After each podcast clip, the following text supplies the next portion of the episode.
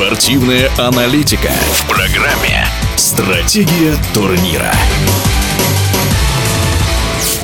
Российские саночники уже приучили болельщиков к многочисленным медалям на этапах Кубка мира и на различных чемпионатах. С каждым сезоном конкуренция в этом виде все жестче. Так считает один из лидеров сборной России Семен Павличенко соотношение сил за последние три сезона. И я заметил, что стало много сильных спортсменов. И выступать значительно интереснее сейчас стало. Вообще, хочу отметить в этом сезоне резкий скачок э, в положении в санях и их управлении нашего немецкого товарища Феликса Лоха.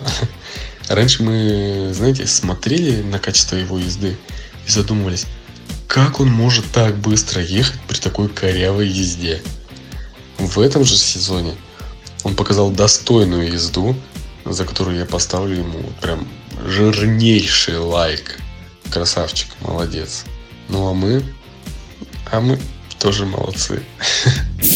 В нашем эфире был двукратный чемпион мира, многократный чемпион Европы, российский саночник Семен Павличенко. Стратегия турнира.